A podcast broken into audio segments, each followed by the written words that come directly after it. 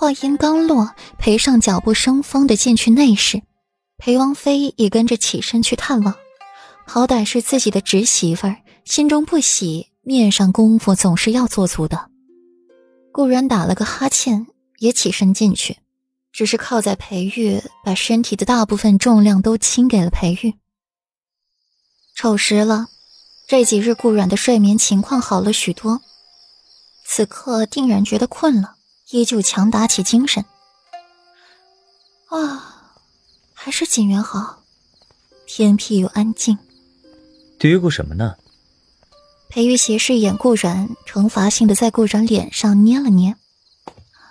没什么。顾然刚上前一步，就有一只空碗迎面扑来，随即就是一声怒吼：“滚！”夫君，还好你应变奇速，反应灵敏，不然为妻可就要毁容了。顾然后怕的拍拍自己的胸口，忌惮不已。裴玉只是淡淡的看他一眼，墨眸隐含着一丝欲色。顾阮方才的反应，他自己也是可以接触的。裴尚，你给我滚！我不想再见到你。柳岩紧闭着眼睛，一只手指着门外，一张美丽的脸尽显狼狈。妍儿，你听我说，事情不是你想的那样。裴玉心急。却又不怎么会说话，哑口无言。这是无论怎么说都是自己的错。柳岩睁开眼睛，看到秋轩唇角得意的扬起，心头怒火更放。秋轩，你敢出现在我的面前？来人，推出去，乱棍打死！柳岩的话还是极有威信的。此话一出，就有人进来拉秋轩出去。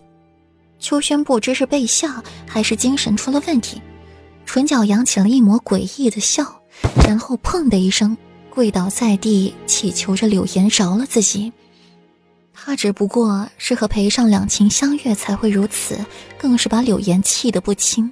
随后见柳岩脸色更黑，又哭得更卖力了一些。蒋氏两次想说话都被打断。少夫人，您就不肯饶了奴婢吗？既然既然您过河拆桥，那奴婢便对不住少夫人了。要死，咱俩一块死！秋轩像是受了刺激一般，转头向顾阮跪下：“世子妃，请世子妃饶命！昨日之事都是少夫人教唆奴婢去做的。昨日的那些流言，都是少夫人要奴婢传出去的，刻意败坏世子妃的名誉。”你胡说！听到秋轩的话，柳岩慌乱起来，厉声打断了秋轩。一双怨毒的眸子死死的看着秋轩，似是要在秋轩的身上钉出两个洞来。秋轩一时被柳岩吓了个机灵，嗫嚅着嘴唇，说不出话。让他说。裴玉声音骤冷，眉宇间戾气萦绕。仅是一眼，就让柳岩感觉浑身的血液都被凝固，不再流动，四肢百骸生凉发冷。裴尚张唇，欲言又止，看着裴玉此刻的脸色，更是不敢说话。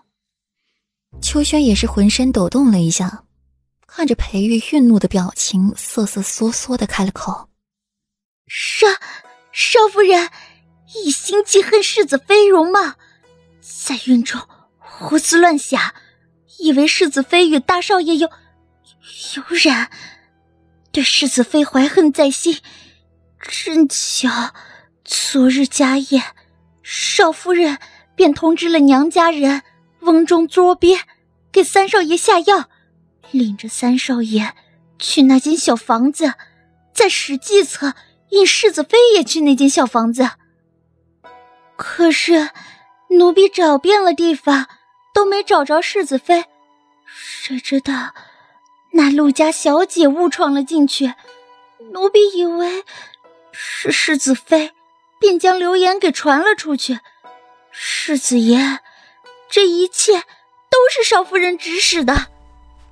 秋轩在地上重重的磕了一头，响声之大，顾然听了也不免头皮发麻。